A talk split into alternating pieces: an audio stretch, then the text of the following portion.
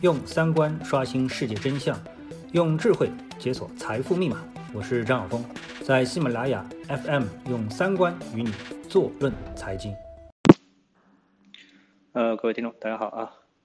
那呃，还是要说声对不起啊，我更新的速度比较慢一点啊。但是呢，我觉得呢，有的时候要总结一下，然后再跟大家说，呃，可能更好一点啊。呃，先还是说一说疫情啊。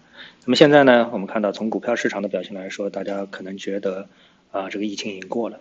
那其实呢，这个应该说有一定的反向的一个指标啊。现在呢，就是疫情啊，可能越激烈，那么股市呢涨得越好啊。那为什么呢？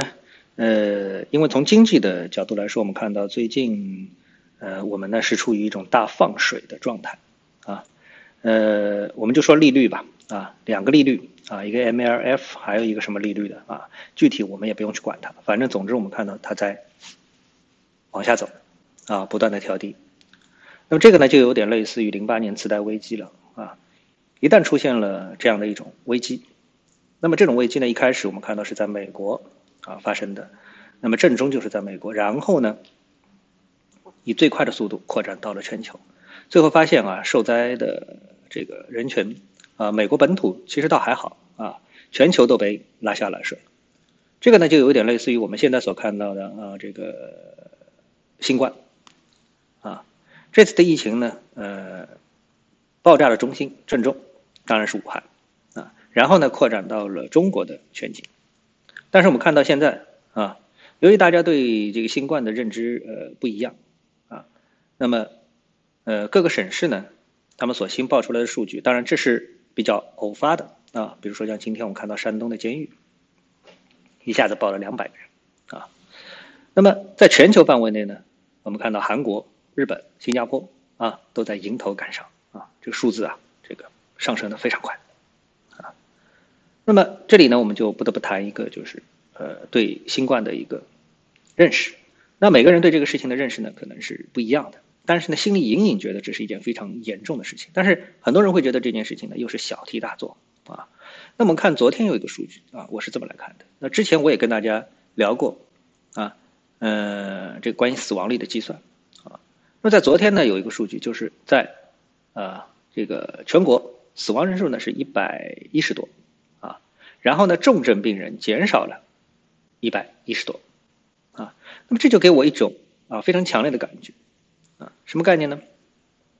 就是一旦新冠进入到了重症，可能他就类似于被宣判死刑。啊，那到了今天的数据呢？啊，我们看到啊，这个是啊，死了一百，又是一百一十几个人。啊，当然呢，重症减少了两百多个人。啊，那这个呢，又有一点对我昨天的这个数据啊有所呃不同的这个修正。啊，当然我们不是说重症就一定要。死，但是呢，我们看到啊，经过这一段时间对疫情的洗礼之后，大家都呃明白，呃，比如说啊，大家有一些共识，肺，肺细胞的伤害是不可逆转的，这个大家形成共识。然后呢，如果一旦进入到重症，当然它有一些标志，就是指肺细胞受到了非常严重的不可逆的伤害。那么这种重症，所谓的治愈还是死亡，其实啊，我们到底应该怎么理解，就很难说了，对不对？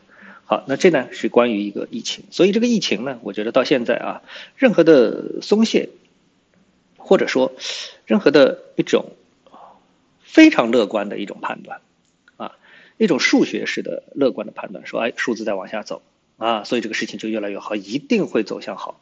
那我觉得呢，这个呢都有一点盲目乐观，啊，好，那接下来呢就是一个经济的问题啊，那我觉得有很多的这个。客观的、理性的公众号啊，写的非常的好。就结合我们目前国家的政策，其实我早在之前的几次节目当中都提到过，我们目前的经济必须得放水。而这个放水呢，实际上目前的这个政策它已经是放水的一部分了，但是呃不太够啊。一个我们可以看到，参照零八年次贷危机的一个做法，很多国家都是从高利率水平，比如说像英国百分之六。啊，美国百分之四到五，当时不是最高的啊，包括澳大利亚，迅速的以最快的速度把利率降到了零，为什么？因为经济不就不行啊，否则大家就玩完了。实际上，我们现在整个的一个中国的经济停摆了啊两个月的时间，这其实是一件非常可怕的事情啊。在现代工业社会啊，虽然说我们还要继续的工业化，但是我们其实已经是一个非常工业化的国家。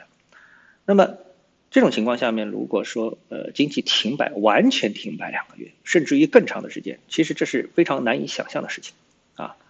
呃，虽然现在这方面的新闻不多，大家还停留在对抗疫情的状态当中，但是作为相当一批的私营业主，可能已经感到了一种啊，呃，可以说彻骨的寒意啊，因为现代经济的运行啊，现金流啊，运营状态、员工，这都是非常重要的，所以它的核心指标就是现金流。如果现金流扛不住了，那就是破产一条路啊。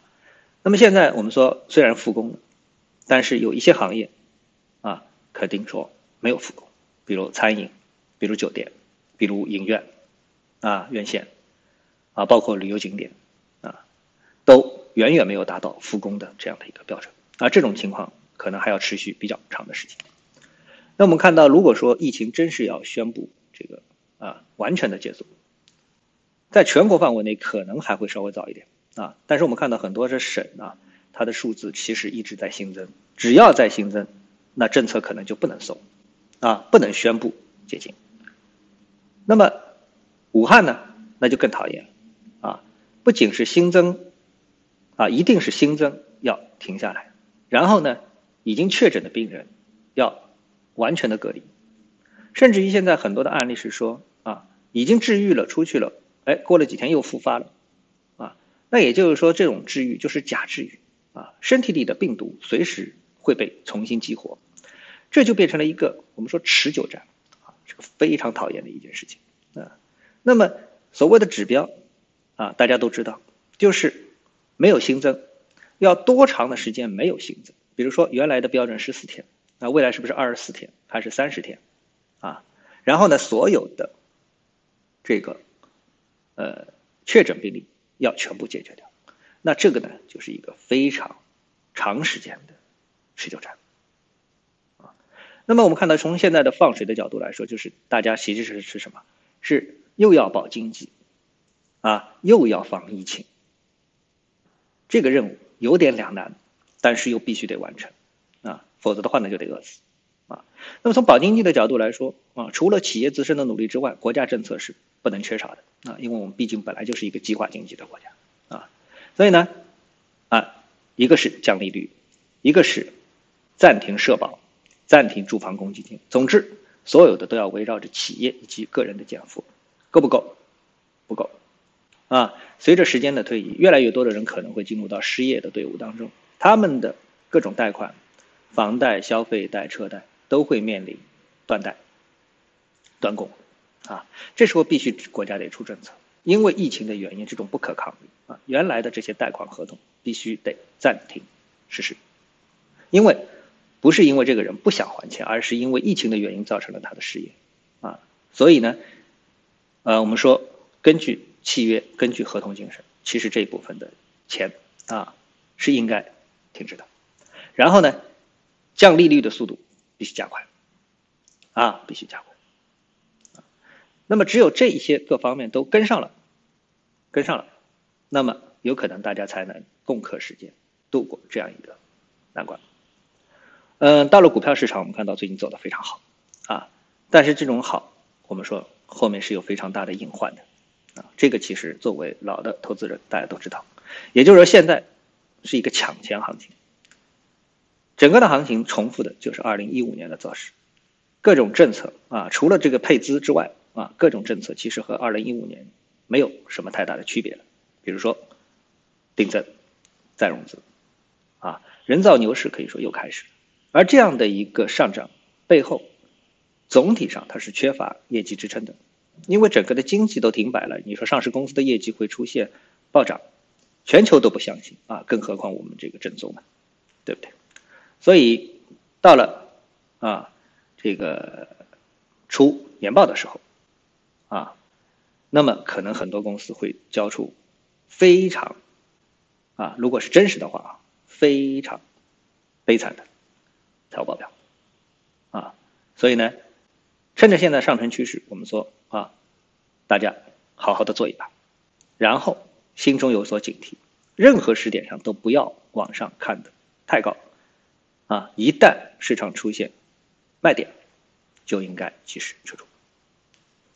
好，那今天的节目呢，我们总结一下这段时间的这个事情，跟大家交流一下啊！谢谢各位收听，下次节目时间再见。